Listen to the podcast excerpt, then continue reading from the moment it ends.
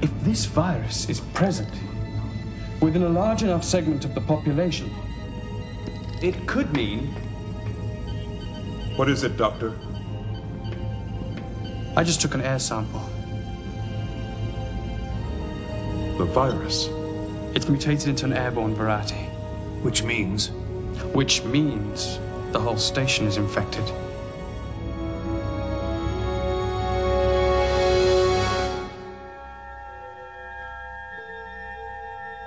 Space. The Final Frontier. These are the recordings of the podcast Gimme That Star Trek. Its ongoing mission to explore all of Star Trek, to seek out new guests and new opinions, to boldly go where many have gone before.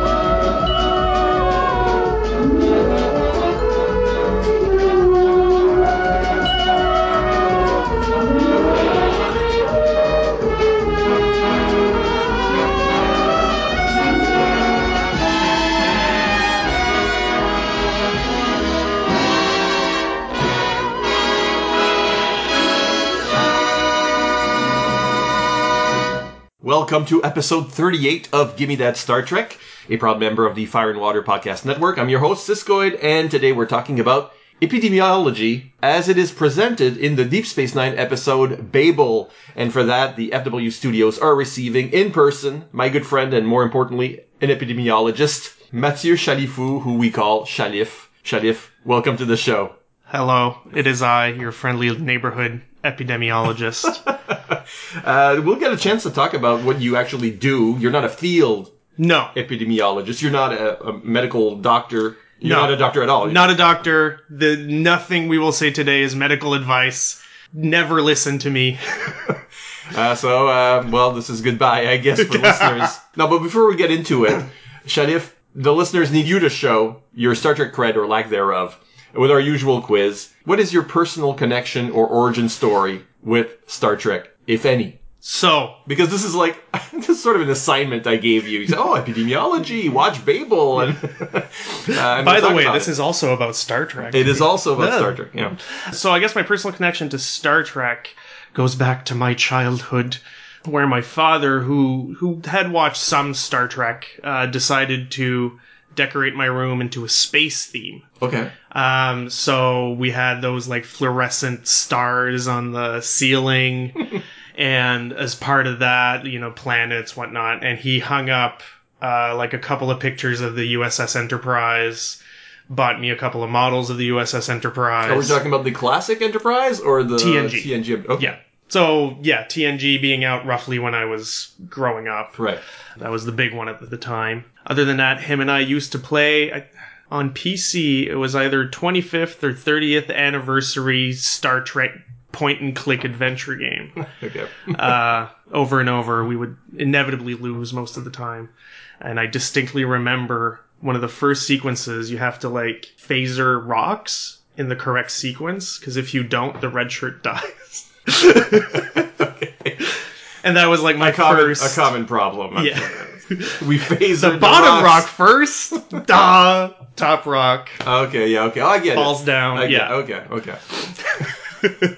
So that's that. That was like my first foray into the Star Trek universe. okay. Was but uh, have you watched a lot of it or not much? some uh, in the past year. Babel Right. would be the one that I've watched. uh, I- I've seen all the reboot movies. Okay. Wrath of Khan. Buried alive. Buried alive. Buried alive. and just a few episodes here and there, mostly TNG. Okay. Uh, do you have a favorite iteration of the show? So it would be TNG It would. because that's the one that I've seen the most. And do you have a favorite character from that iteration or Jordy any other- LaForge. Geordie. Jordy LaForge. Here's the reason why. Yeah, go ahead. Is because after my father and I were done with the computer stuff, eventually he bought me a game, a Star Trek game. Apparently, my dad's much more of a Trekkie than I thought. Mm-hmm. Uh, Why isn't he here? I don't know. He's in Mexico somewhere. He bought me a Star Trek game on the Sega Genesis, in which you played Geordie LaForge, who had laser beam eye powers or something. I don't know. It was terrible. I don't remember anything from that game other than as a 11 year old or whatever it was. But it, that bonded you to Geordi. That bonded me to Geordi. Okay. I want the. Essentially, I want Cyclops from X Men, the game. Are you sure that's not what it was?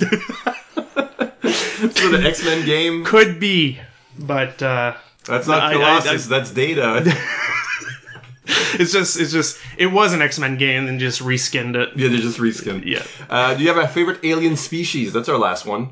Oh, Borg. Classic. TNG Classic enemy. cube. Cool. Well, let's talk about epidemiology because diseases like the Borg Yes. tend to spread. Uh, so, what is the, you know, it, what is epidemiology? What's the difference between work on the ground, which we've seen in movies like Contagion or Mm-hmm. Outbreak, or uh, and office statistical work, which is what you do? Right. So, um, as you rightly point out, there's there's what's called like field epidemiology. So if you you can take a course through uh, the federal, well, in Canada, the the FADS, Public Health Agency of Canada, um, they'll train you in CDC in the U.S., I guess. CDC in the US. Mm. Uh, they'll train you in field epidemiology specifically, and that is there's an Ebola outbreak, go. Create containment rooms, plan out the quarantines, do all that kind of stuff. Right. The cool stuff. the stuff you do in uh, Pandemic, the, yeah, the, the yeah. board game. Essentially. Okay. Uh, fun fact Ah. uh, there is an epidemiologist role in Pandemic, uh, which, of course, is my favorite. But Do you mean it's the same role that you play? Or- Uh, or is- no. okay, no, okay. it's still a field epidemiologist. It's in still a the field game. epidemiologist, in the- I think. I Yeah. forget. Well, my version of Pandemic is like the Call of Cthulhu one. it's the Lovecraft one where you stop cultists from bringing up elder gods. yes. So that's not a disease uh, game, but it's you know it's Yes. the same concept. So there's no epidemiologist there, librarian or something. librarians they used to do everything so for field epidemiology that's that's kind of what you see most of the time Right. uh, there's also non-field epidemiology or desk or office or whatever and, and that can be split multiple ways as well but essentially you handle a lot of the surveillance which is we look at cases of a specific virus or whatever on a daily basis and we wait to see blips. There's uh, some of that surveillance work, some of that is um, responding to certain outbreaks. So, for example, um, mad cow disease, they would assign epidemiologists. Uh, e. coli infections through lettuce or beef or whatever. They'd assign an epidemiologist, try to find trace, the source, and all that stuff. Uh, a lot of what it is ends up being what's called network analysis which is in the case of an outbreak, best case scenario, you can link everyone to the same source, right? So The there's- same replicator. the same replicator, in, our, in the example we're going to use. the soon. same reservoir. Essentially, what you want to see is that you know it's a contaminated water source or a contaminated food source or a person who went to a specific area, and you can trace the disease from there. What's scarier is when you can't. You have 20 people, you can link maybe 10 of them together, which means the other 10 you don't know how they got the disease, which means the disease is popping up in a multitude of areas. So that's kind of more desk So tracking, it, I guess, a lot of I tracking. would call it tracking. The WHO, I think, released uh, a, a little 30 or 50 pager on epidemiology in like the 70s. Okay. This is all secondhand. This is what one of, one, of, one of my profs told me. He said the first line was epidemiologists are disease detectives. That's what convinced him to go into epidemiology. But at the end of the day, that's most of it is just finding things that shouldn't be there, finding things that should be there that aren't, et cetera, et cetera. Just trying to track the source, find the source, and then quarantine, quarantine, quarantine. So right now, is that is part of your work keeping an eye on the coronavirus outbreak? So unfortunately, I'm not part of that team. Okay. I say unfortunately because it sounds really cool, but it's also fortunate because I don't have a ludicrous amount of work related to a developing outbreak. So you're you're keeping watch on other things I'm keeping watch on a couple of other things. because uh, if, if but- you you know if you're just looking at that one, yeah, others the Oh, other, no! the other viruses are going. Hmm, it's time for the plague to come it's back. my chance. Smallpox will rise. Um, so I do keep an eye on a couple of other things, but mostly. So I did mention there was kind of a split in desk. So Mm-hmm. a lot of surveillance happens at the federal level. So Public Health Agency of Canada. The provincial level is a Which bit- is where you work. which is where I am Okay. at the provincial level. It's a bit different, a bit more responsive. So there is a team dedicated to uh, coronavirus. We do keep an eye on a s- certain things, uh, provincial response. Uh, but what I'm doing mostly right now is research. So not necessarily microbiology research, uh, more like health systems research. Okay. Um, so like as an example, this wasn't at this job, but my first job outside of grad school was uh, the first paper I published was looking at the difference in for-profit versus non-for-profit long-term care homes in terms of mortality and hospitalization for people in there. Does it sound like an epidemic? No, but your epidemiology training gives you the ability to kind of assess uh, health systems, uh, do stats around public health, and all that kind of Right. stuff. So that's most of what It's I like, do. why are people dying? it may not be a virus. It, It may not be a virus. It, it could be a a- multitude of other a things. facility issue or Could be a facility issue. Like- could be staffing. Could be yeah. It's evolved to be more than just epidemics, even though that's still you know the core basis of it. To be more around just public health research systems with a twist. and the other part I didn't really talk about fits a bit under field epi is uh, of course response to bioterrorism, Okay, uh, yeah. which Yeah. which again why did i pick this one specific research field out of all the cool stuff i have no answer yet i'm still trying to figure that one out Okay. but yeah so uh, some police forces do hire uh, And in epidemiologists the example we're going to use, it is a bioterrorism plot exactly in uh, in Deep Space Nine's Babel. just not on their intended targets Right. yes Well, they're accidentally set up. accidental bioterrorist Uh, I I mean, whoever finds the bomb is still in, in trouble. So if we look at Babel, uh, now for people who haven't seen it or who need a little reminder, uh, it's the fourth episode of Deep Space Nine in which a device is activated. It starts with. Uh, you, you must have thought this isn't a epidemiology episode. Is this is engineering Yeah, it's really Miles O'Brien is having a tough time fixing everything on the station because it's very early on and uh, it's a piece of crap, this place. And he activates accidentally a device that releases a virus, a bioengineered virus, into the replicators and, and thus into the food that people replicate. Uh, suddenly, people can't understand one another. It causes an aphasia effect uh, because the the, the uh, disease or the virus lodges somewhere in the brain that affects your speech centers, and people suddenly start to succumb to this until eventually it is fixed because we're episode four we, of we a need seven season right, series exactly. So um, so we've got a lot of stuff in there because there, there there is sure Dr. Bashir is working on the the solution itself. antidote or so they say they they call it an antidote, I, Yeah. you know, a vaccine. I Yes. guess, what- that's what they really mean.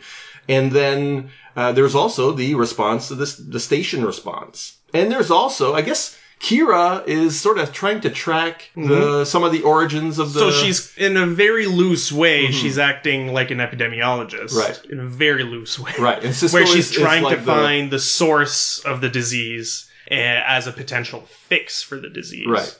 And Cisco, of course, is acting as the He's the quarantine govern- officer. Right. Okay. Yeah. He's government. He's CDC. My rule is law. Does the science make sense? That's what I'm going to ask. I mean, obviously they've got to fix it in 40 minutes. Yeah.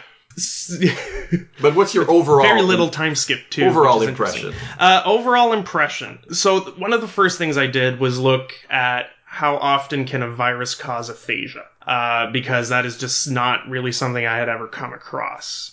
I think that's a science fiction element. And and you know that's the other part is I'm applying my earthly primitive knowledge to space, uh, which th- you know we can kind of hand wave a lot of things by saying yes, but it's space viruses.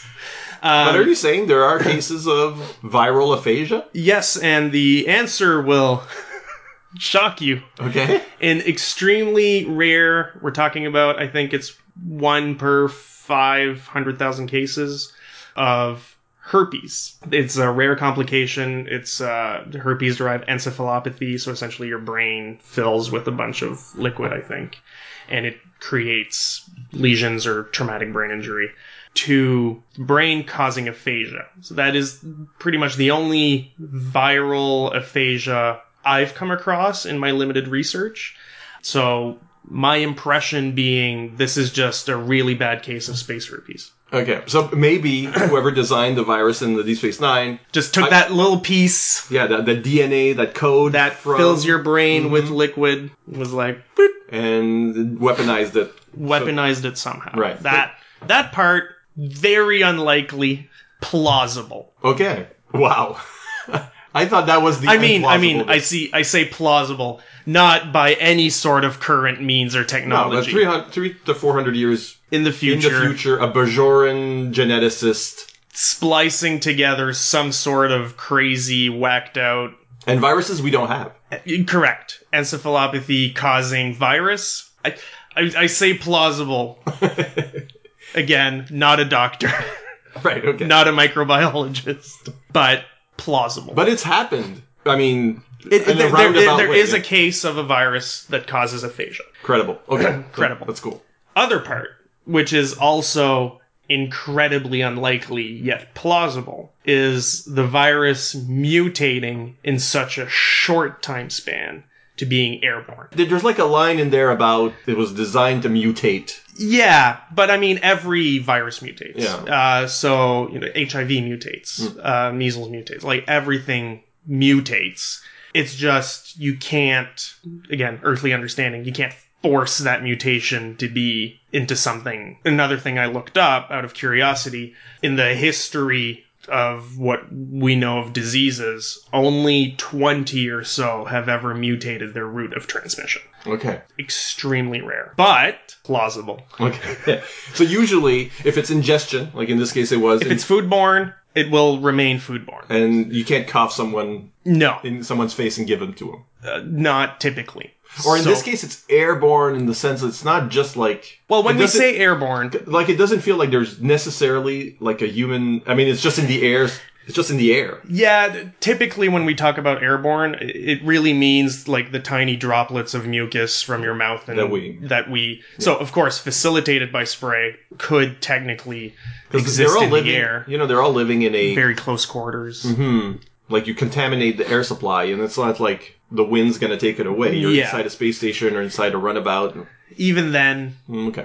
eh, So when they say airborne, they just mean you would still get it from someone else. yes, I guess. But mutating to airborne and, and is such a short time span. Yeah. again, crazy Bajoran geneticist somewhere. What did you think of the immunities involved? It- it- It's So like, of the Ferengi, well, okay, Ferengi, you know, Quark does not seem affected, although we don't see, see any. him uh, eat. We don't see him eat or drink anything. no, but if it's airborne, but he, it seems like other Ferengi, there are other Ferengi on the station. We don't see them. Doesn't mean they're not just in quarantine, respecting the rules. Yeah. unlike Quark, but Quark is uh, maybe the Ferengi are not. They don't really don't have seem to have the same brains. Yeah. they have very different heads. And Odo is of course immune because he's he's a liquid, so he's not, he doesn't have a brain. Which Okay. which somehow is just a person being a liquid is not anything I've ever covered in my courses. No, no. So, So, they're fine. But I mean, like uh, Kira and Cisco are like the last to succumb that we know. Maybe there's some people sitting in their quarters, quarantined. they're fine. Uh, but Private Jensen, Yeah. second week on base. That's it. He's fine. but but Cisco this and is one. Kira are still like the last, and we've got a lot of alien species in there that they're all getting sick. But Cisco and Kira are I don't know. It's like they're the most willful, and so they you know it's like uh, they stay up the longest, but they only succumb at the very end. Uh, and so there's a real discrepancy between how quickly time to infection. Yeah. and- so of course the And they people mentioned that that it's like the incubation is uh, very, varies from body to body, Wh- wh- which it does. Okay. So, for example, uh, coronavirus, we say 14 days. Well, I say we. This is royal we. Mm-hmm. I don't say anything. They say 14 days is like the incubation period. That does not mean it's going to manifest itself at 14 days for every single person. Right. It will vary from person to person, and, and 14 days being kind of the max bound. So if they don't exhibit symptoms for that amount of time, we can consider they hadn't been infected. However, the containment and quarantine protocols on that ship are unlike anything I've ever seen okay. in terms of how terrible it is. so, on the one case, you have almost, from an external point of view, a perfect situation where whatever black death you've released on your ship, it is contained to your ship. So, worst comes to worst, Mm-hmm. Well, it's a space station, so it's a port. yes. There's, but but they Yeah, Cisco did do the right thing of like no one coming in, no one coming out. right. So at this point, it can be a floating ghost ship if it comes to that. the rest It, of the it world could is just safe. be a Oh. tomb. yes. Okay, Which great plot device for a future episode. they've actually done it. Ah, There's that- another station, Empok Nor. You know, that's Yeah. got like uh, just like people in tubes in there. so that's from an external point of view, that's good. From an internal point of view, of course, you don't want your end result to be, well, everyone's dead. No, it's a continuing series. Yeah. but- And they seem to take very little precaution in making sure not everyone is dead. So we do hear of a couple of things that seem relatively smart. That captain, I forget his name, who's forced to stay on his ship Right. and that's another element we'll get to people trying to skirt the rules get to that later but uh, if you've been uninfected and you have your own ship stay on your own ship don't come into our airspace don't share that's that's good generally speaking look at the med bay Okay. where they're putting all of the sickness which initially foodborne so initially not too bad right Right. but within what seems to me like hours, maybe minutes, they're like, oh, it's airborne now. And like the next scene is Cisco going to his son, rubbing his face all over him, being like, ah, son. The nurse with no protective gear, no mask, no N95 respirators, nothing. Visitors coming in and out. Korg being like, you owe me money! This is what? Extremely poor handling of a quarantine situation What- what would you- at that level. What would you have done? Is it like everybody's confined to quarters? So, yeah, e- essentially, if you're uninfected, stay in your quarters. A a bit like that cruise ship did, I'm, I'm assuming. I don't have any details of what they actually did, but everyone stays in your room, food will be brought to you. We're sorry, this sucks. Right. essentially. Instead, they created a, a brouhaha of spreading diseases as best as they could. well, we can't we can't tell the captain not to say goodbye to his son. yes, you can. You have no choice. Although they all acted like they were all infected no matter what. that is how they acted. So if we're all infected anyway, you can't get a double dose, can you? You can't. You can't doubly die. So i- is it possible that you know somebody scanned Cisco and said uh, you're infected? We're all infected, and then so he goes, well, you know, It is. Uh, How we're many? just we're not, just not seeing it. pe- how many people are on Deep Space Nine? Uh, probably probably a few thousand. Yeah. First shot of Medbay, or sorry, uh, there's a shot of Dr. Bashir being like, I've got seven people with this disease. Mm-hmm. This is not the time to be going in and out talking and rubbing. Like when when it gets to a critical mass. I don't know what's happening on Deep Space Nine where everybody's rubbing, but yeah, I read into it what I yeah, want. I know what you mean. At, at this point there's there's again, it could be solved by space hand waving, right? Like Mm-hmm. we have decontaminators every at every door. right, like an invisible force field that just It just yeah, well, you whatever's on your skin. yes. But if you've got it, you're just coughing around. Who knows? Well, nobody's coughing, No but one, you no know. one coughed, No, which was that's- the other weird thing about the airborne transmission. Ah, okay. Because they all, all seem to have like a, fe- a sudden fever and then aphasia and then aphasia, fever, Yeah, well, they aphasia, fe- they feel like weak, uh, uh, uh, and then aphasia, and then high fever, which could be deadly. which could be deadly. But a fever really is is your body's way of fighting out the virus. That's why you get fevers when you're in Mm-hmm. you a wanna viral. boil the infection. virus dead. Trying to yeah, kind of like uh, honeybees kill wasps. Don't know if you know about that. Okay, they kind of create a ball of heat around a wasp because a wasp's maximum heat capacity or whatever is like 120, but a honeybee is like 130. okay. So they cook it at like 125. Wow. That is not epidemiology. No, but But it's like an, a- an, an example of what your body's trying to do is Right. essentially Okay. just, yeah, get it out. Trying to boil the virus. okay. Uh, I think. Not a doctor. not a doctor. So yes, so containment protocols would have been you know respirators, uh, actual protective personal protective equipment for the nurses, for the doctors, uh, limited contact with the outside world. If you must set a like greeting station or whatever, you do so from behind a bubble. You, you essentially create a bunch of uh, you create a bubble room. Force fields in their case, probably. Yeah. And and you can still talk through the containment is is there cuz at, at 7 it could have still still been foodborne, I'm not sure, but I doubt we went from like 7 people to 150 before we figured out it was airborne. Let's talk about the impediments to disease control in this. Yes. Other than uh, what seems to be, you know, just uh, A, a terrible quarantine zone. yeah, okay.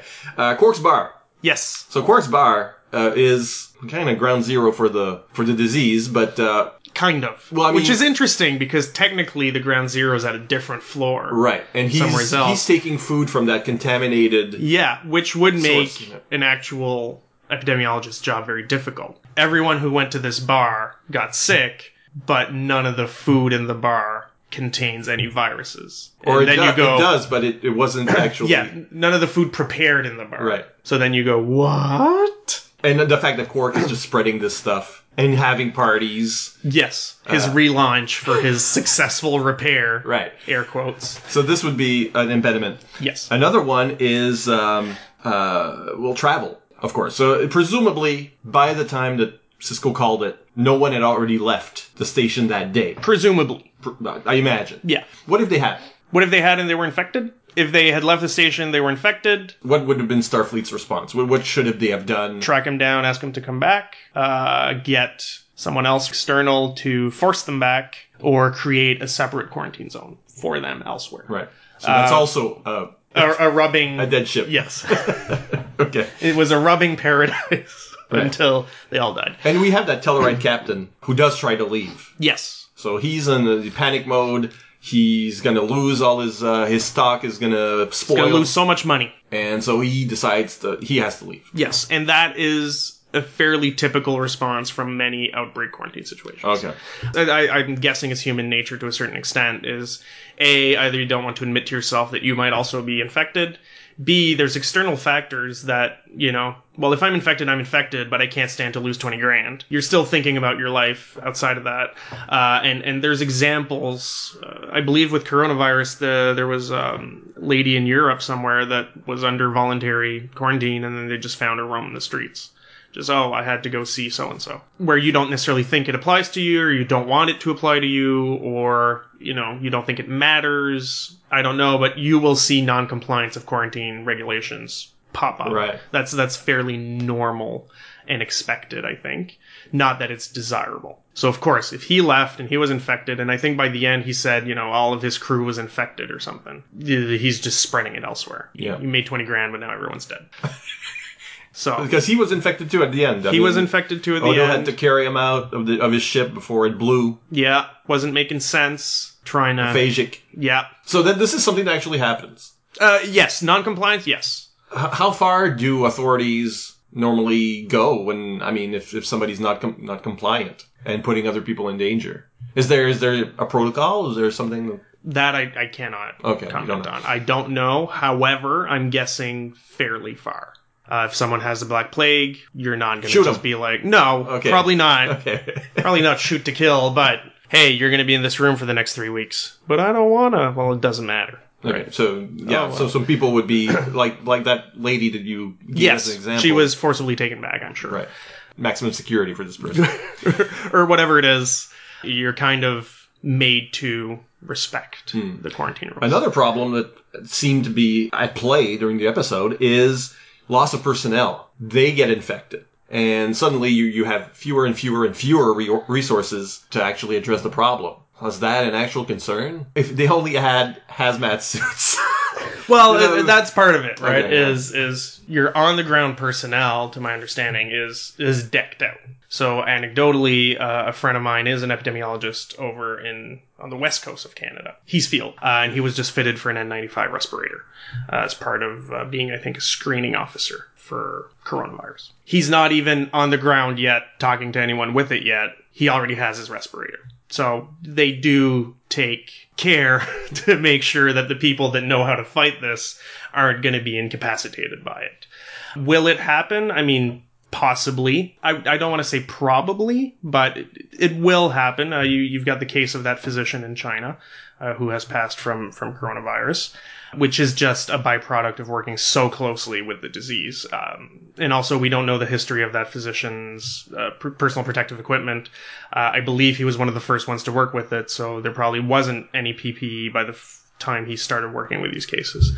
Um, reduction of personnel is not really something I've ever heard being a major concern, mostly because everyone has their personal protective equipment. If you look at a movie like Contagion, Mm-hmm. uh, you can see that it becomes more of a problem, but you're talking Yeah, the- the- global pandemic to Right. levels And the field epidemiologist that we follow in that, among the many characters, Yes, suddenly gets it. correct. So suddenly, and she's one of the first. I mean, she i- immediately realizes that this is happening. So she, she moves over to the next, I Yeah. mean, to, to that level of from epidemiologist to patient, I guess. Yeah, yeah, yeah. Within a contained area, yeah, I, I, I imagine it's a bit harder, especially so. Yeah, I'm very curious as to what happened on that cruise ship. How you know they made sure that the essential operations staff for the ship weren't going to be incapacitated by it, because yeah, if you lose your boat captain and no one knows how to steer your boat, dead ship situation. Because at, at the end, j- before they fix it, Yes. Deep Space Nine is basically working on Odo, who's a security chief, and Quark is helping, and he's just a civilian Bartender. well, businessman. but, but, you know, so apparently served on a ship when he was younger, so he knew how to press a button. Uh, mm, but sure, uh, but that's it. And everybody else is either confined or we don't see any other. Maybe there are there's personnel somewhere that's. it- Well, there's got to be like you know Corporal Jensen somewhere. Corporal Jensen is. I think it was private earlier, so he's just rising through. Oh yeah, everybody's dying. Nobody dies actually. Nobody dies. that we know. Well, O'Brien was the first case. He didn't die, so I'm guessing. Yeah, you're right. It's never there's never mention of casualties. Yes. here. Uh, so, how would you grade, or um, let's talk about Kira as the de facto improvised epidemiologist, desk Ish. epidemiologist, Yes. disease detective. Sure. D- More like a person detective. She's actually just a detective at this point. Okay. She's hunting down a, a guy. Yeah, you're right. Yeah. You're right. She did find the source. I think that was her, right? She cross-referenced the replicators, found that it was all these. If she didn't, uh, somebody else did. Somebody but- else did, so someone filled that role. Yeah. And then she went to hunt down the source of a bio-engineered, genetically engineered virus. Let's let's let's give some um, Some grades. to the, diff- the different people. How, how did Kira do as desk epidemiologist? I'm gonna give her a solid A, except for maybe leaving the station. Yeah, exactly. I mean, th- th- that's the the, the Let's plot ignore point. the. She she leaves the station. She breaks quarantine. Well, yes, but she never goes on a planet. Yeah. And the only person she infects is the guy that she needs help from who is resistant to helping. Yes. So she makes him a hostage Yes, and now he is just by and he's infected, and so now he has to help because he's in it. That would not happen. Th- This is a dramatic Eh, yeah. And and the other part, which I'm guessing we'll get to later, is just developing a vaccine within 45 minutes. That's a no- whole nother question, but let's stay on Kira for now. You can break quarantine under specific circumstances. I keep going back to that ship because it's just such an analogous situation to this episode, uh, the coronavirus cruise ship. I mean, governments did eventually take people out. They didn't just say, "Okay, you're riding it on this ship until it's done." No, we're gonna we're gonna lift the quarantine. We're gonna get the people that are not displaying symptoms to come back. We're gonna put them in a separate quarantine for. So just because something's declared a quarantine doesn't mean it's permanently so. There can be certain restrictions or, or, or steps taken around that, either for the safety of the patients or uh, security of the personnel or whatever reasons. In this case, I don't think Cisco had any other choice. That was essentially the only way out of a death ship. That's not to say that it's the right call to make, but what you're weighing is whether the risk of sending someone out on a ship and not going anywhere is a higher risk than not doing it. Right. It's a weird sentence the way I said it, but, essentially you're, I mean, you're what's- weighing the likelihood that she's going to go out and infect someone.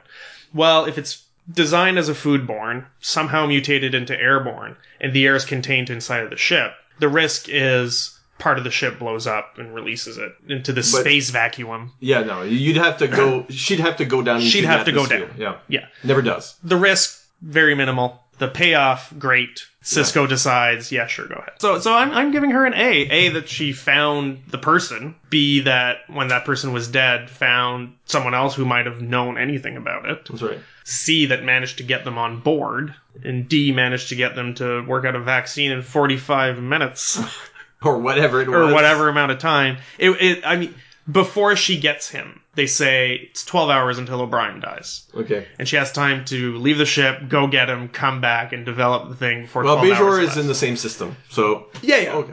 We're still, you know, let's give her an hour to do the back and forth and talk to Cisco and come up with the plan and it still gives them 10 hours at most and the time lapse does not seem to be 10 hours. It seems that he sits down at the computer for the very first time and goes, Ah. My colleague was brilliant. This is how you fix it. but I give her an A because at the end of the day, she saved the ship. medically uh, Bashir. Bashir. Bashir. is the, the you know the the field guy Yes. on this.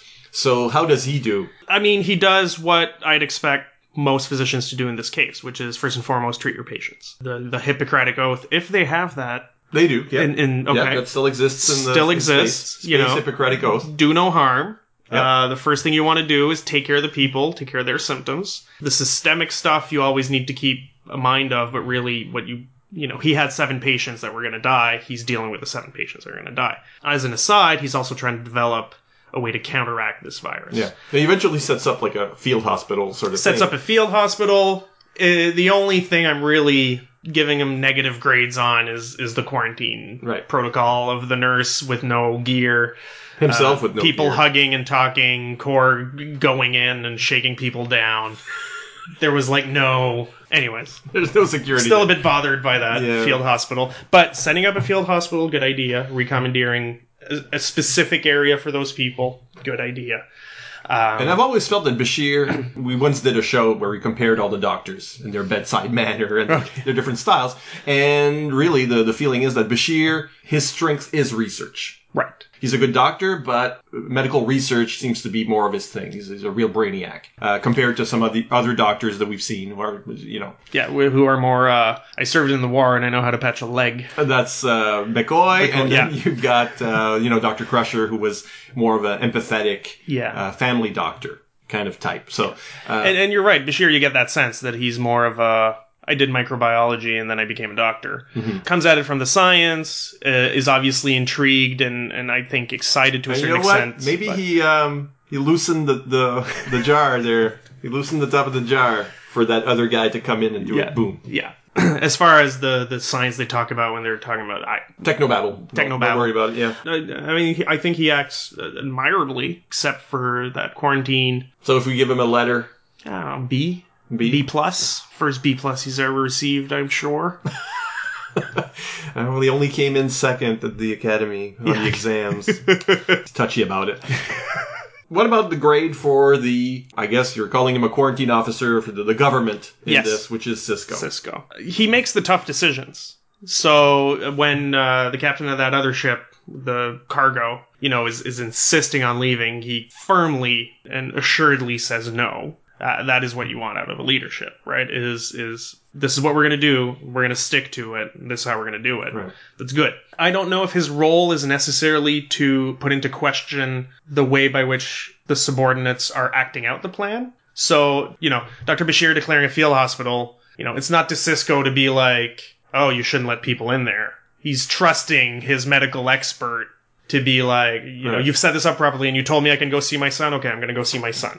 And again, if we relate it to a past episode, we talked about Cisco's leadership style. Right. and that he is someone who trusts. He's not a micromanager. He Right. trusts his people, which is one of the, the key points that we brought out in that show. and it's a, a great quality in any leader is is to let the people whose expertise you trust Hmm. lead the implementation and let yourself be the direction and he does that very very well uh, the only thing I find funny is he resists to the disease a very long time, Right. but like he says one word, one aphasic word, and then drops. He's just Yeah. laid out on the Like, console. uh, it's like he resisted the disease so long that suddenly eh, Eh.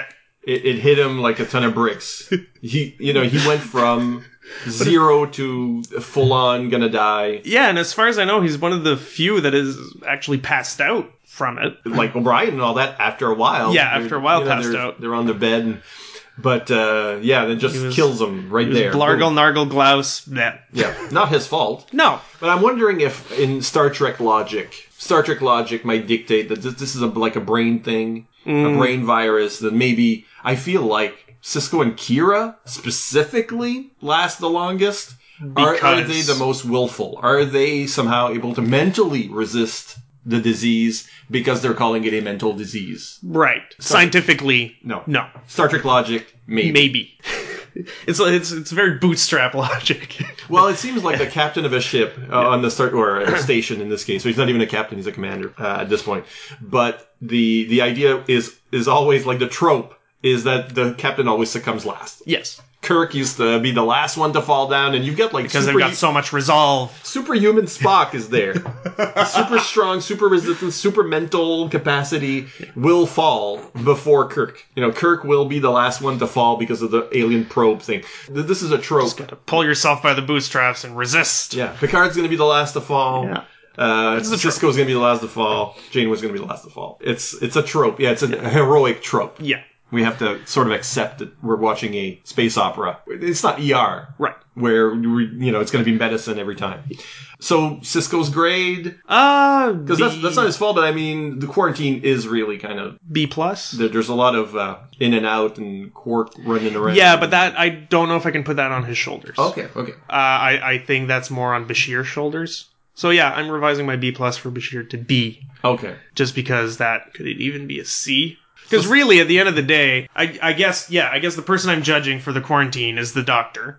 Whose job it is to set the quarantine. So he did a very good job at dealing with the patients the way they were presented to him and trying to find a solution, but fails at spreading the disease, which really would should have been his prime directive. Get a C, Bashir. Are there any other Cisco characters Duplex. that you feel like uh, were instrumental enough to be given grades? Odo.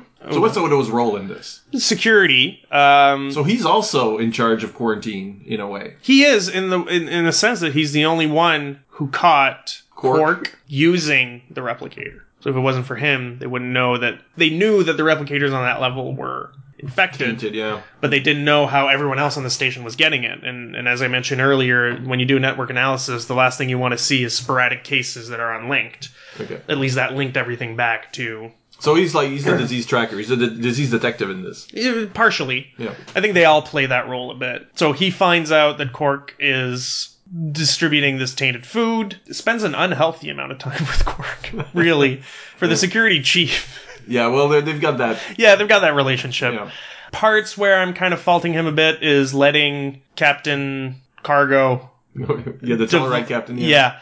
situation devolve to the point where he's actively thrusting away from the ship. I feel as if if you're head of security and there's disgruntled people about their quarantine, you should be there to keep an eye on them. That is the one place I'm going to give him like a, a, a negative. But at the end of the day, it's it's him and Korg who save the ship from explosion. Right. Well, it explodes, but you know nobody. But as nobody a dies. security chief, yeah, you know, B minus.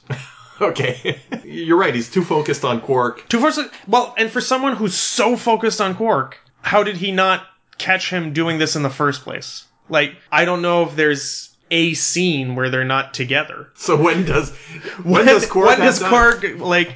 at this point, he's thrown like two parties of replicated food from the top floor, which he's ferried up and down and up and down. Right. Where Maybe- was he? Maybe he sent other people. Maybe But originally, people aren't quarantined yet. Or- back to private Jensen.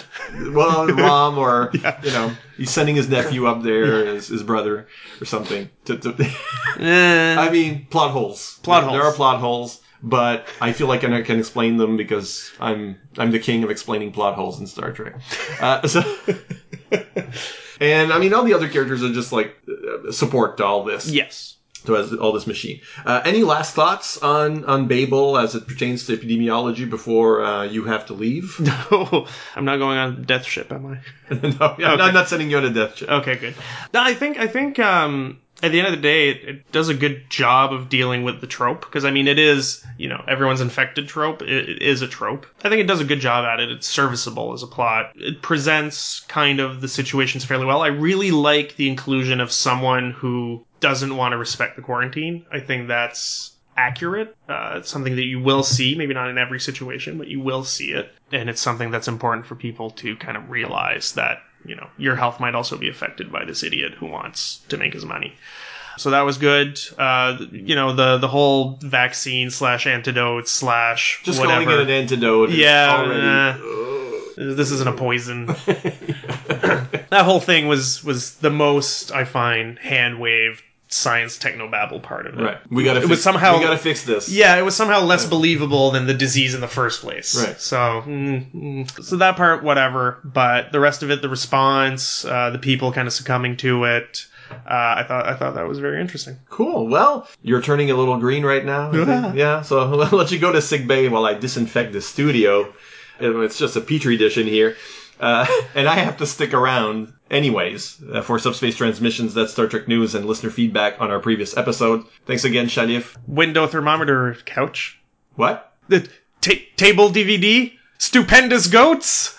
All right, we really have to go. Uh, I have to get my friend over to a quarantine where you know people will just walk in and out, anyways.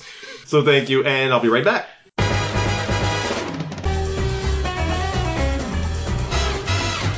In 2011, the irredeemable Shag and Aqua Rob Kelly teamed up to create the Fire and Water podcast. In 2016, they teamed up with Ryan Daly, the Franklins, and Siskoid to form the Fire and Water Podcast Network. A network built on teaming up needs a show about team ups.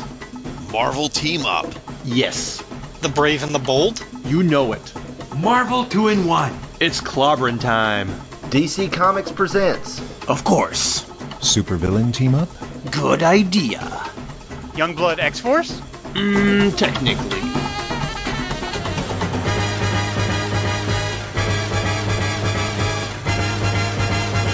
FW Team Up, only from the Fire and Water Podcast Network. Star Trek news has more or less dried up while Star Trek Picard is going on. That is to say, all news and discussion surrounds that show uh, and what's been happening in it. I can announce, however, that the series soundtrack is now available in digital format 28 tracks from the first half of the series by Emmy Award winning composer Jeff Russo. I imagine a chapter two will come. It also includes a couple tracks from the prequel short trek Children of Mars. And now a selection of your comments on our previous episode, Star Trek Picard Reactions, with Jonathan and Maggie Schaefer Hames. David A's Gutierrez says, great discussion. He's jazzed for Jean-Luc Picard.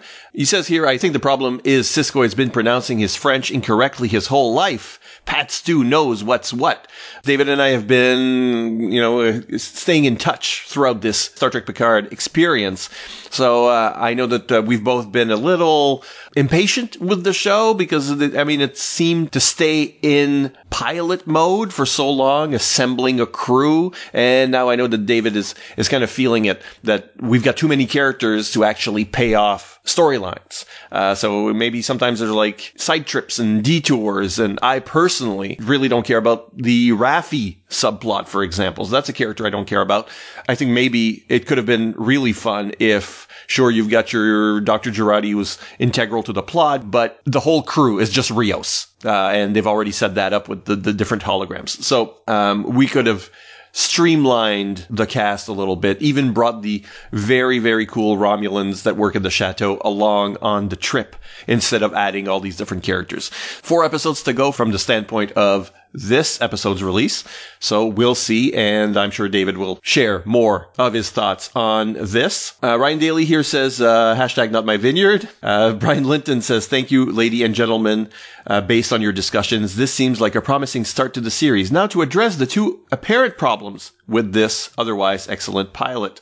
Uh, Picard's poor French, first. I think this is actually an important plot point. It serves as evidence of a secret plan by the Romulans to subvert French culture by slowly corrupting their language over the course of centuries because they feel threatened by the French joie de vivre. The storyline was subtly woven into the fabric of TNG and will likely culminate in the current series. Secondly, Picard's unorthodox vineyard. Again, I think this is deliberate. Picard has adopted New World wine growing techniques based on the advice of his Romulan vineyard workers. This is just another part of their plan to eviscerate French culture. The take home message of all this is that the synths are just a red herring. So Brian wins the No Prize Award for this one. Do not send me your address and I will not send you an envelope with no prize in it. Abel Mvada uh, says California vineyards and poor French aside. yeah, because that's not really what the episode was about. Uh, Thanks to everyone for just singling out this one little rant that I had in the middle of it. Uh, he says, all of that aside, can't tell you how deeply I enjoyed Star Trek Picard, so I won't even try. Suffice it to say that from now on, every day is Captain Picard Day. C'est un fait disable les jeudis du mois. I have one friend out there who does did not enjoy the first episode of Picard and continue not to enjoy the show. Uh, he will remain nameless for now at least, and uh, mostly people have been very positive about it. Now, I have found, like I said, I have found that it's been a bit slow going at times. We've only got 10 episodes in the series, so and I I have no doubt that, you know, we're, we're heading towards a resolution. That's, uh, that's not the problem. But, uh, it seems that for a show that's called Picard, there are a lot of characters to cater to, and they're interesting, but maybe they'd be more interesting in a, like, you know, classic series where we had 24, 26 episodes to work with and, uh, get to know them, but not always single them out. Uh, they could just be their roles and, uh, you know, j- just, you know, like standard Trek. When you're selling it as Picard's last voyage, more or less, uh, even though there is another series announced. We'll see how that works. Is it even necessary? Is was Picard's last ride the whole story that, that it should have told and and ended it there and maybe spun off uh, with different characters? I mean, like for example, we've seen. I hope this isn't too much of a spoiler, but uh, it shouldn't be because it was in the trailers. We've seen Seven's story or touched on Seven's story. Could a second series have been devised that starred seven instead. And maybe we could have jumped around from season to season to see, uh, a, like Star Trek Seven. Star, well, that sounds like the name, of, the name of a movie that was never produced, but Star Trek such and such a character, you know, Star Trek Cisco, and have that part of the canon, the postmodern era sort of thing, things happening in that world at the same time as Star Trek Picard uh, in that same time frame, and we could have jumped around from season to season. I don't know. I mean, that's a bit of fan fan wish fulfillment uh, I'm going on about here, and would make it very hard once you've got your cast, once you've got your your sets, you want to reuse them you know, because you want to make that cost effective. So I understand the realities of production, but at the same time, I would be very interested in, okay, moving over to this character, moving over to that character and uh, telling a, a wider tapestry of a story that does not necessarily uh, hinge on Jean-Luc Picard's participation. But that's enough of me editorializing. Um, let me mention here that the Fire and Water Podcast Network has a Patreon page at patreon.com slash FW podcast. So if you like this sort of content, you want more like it, think about leaving a one-time or monthly donation. It even unlocks rewards. For example, for $5 a month, you could get yourself on the Starfleet commendations list by specifically sponsoring this show. Uh, just like Lieutenants John and Maggie Schaefer Hames and Lieutenant Commander Doug Van Diver. Thanks guys for your contribution and for all the work you do with the Space CDC. Join Doug, John, and Maggie and I in the fleet at patreon.com. As usual, let me remind you that you too can leave comments at fireandwaterpodcast.com or on the Fire and Water Facebook page or on Twitter where we are FW Podcasts. Also, a quick mention that now the show is on Spotify. So if that's your favored podcast delivery service, look for Give Me That Star Trek. And uh, we're on there. You can listen through Spotify. Until the next episode, this is Siskoid reminding you to go boldly